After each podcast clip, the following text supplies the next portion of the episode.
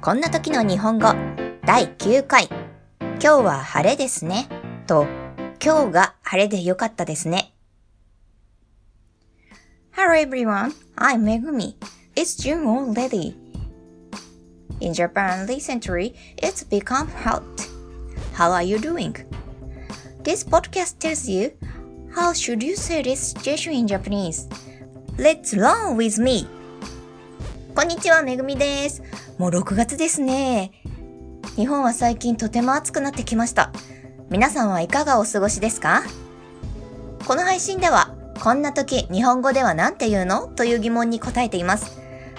なるべく簡単なフレーズで自然な日本語で伝えますので、参考にしてみてくださいね。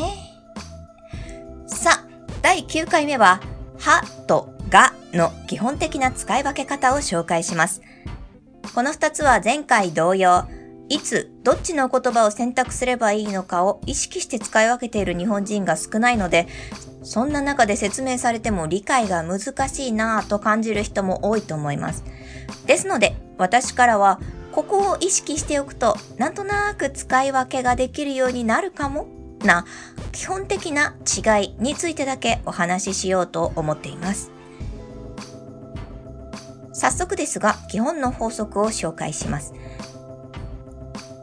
まず一つ目、は。はは、その後ろに来る言葉を話題の中心とする助詞です。二つ目、がは、その前に来る言葉を話題の中心とする助詞です。もちろん例外もありますが、それについては実際に会話をする中で自分の頭の中にメモしていく方が効率がいいかなと思っています。使い方の例をいくつか挙げてみますので、参考にしてみてください。例1、自己紹介をする。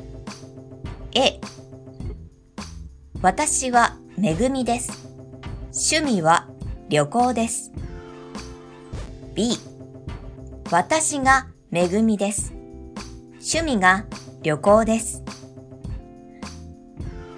さて、A と B、日本人が喋るとき、普通に使うのはどちらでしょうか？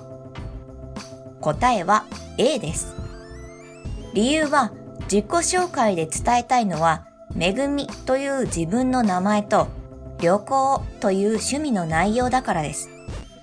つまり、基本の法則、ははその後ろに来る言葉を話題の中心とするが当てはまります。例2、めぐみさんはいますか？と名前を呼ばれたとき。A、はい、私はめぐみです。B、はい、私がめぐみです。さあ、このようなとき、呼びかけた人が一番知りたい情報は何でしょうか？そうです。相手の名前ではなくて、誰がめぐみさんかという情報ですね。つまり、基本の法則、がはその前に来る言葉を話題の中心とするが当てはまりますので、正解は B です。こんな形で、間違いやすいと言われている 5W1H の疑問文、いつ、どこで、誰が、何を、どうしたの文章にもこの法則が当てはまります。例えば、いつが誕生日ですか？と、誕生日はいつですか？何が食べたいですか？と、食べたいのは何ですか？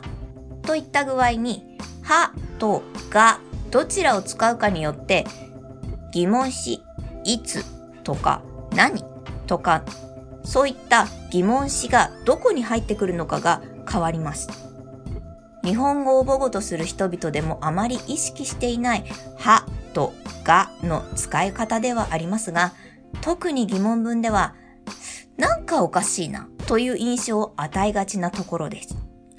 ですので、頭の片隅にこの基本の法則を覚えておくといいかなと思います。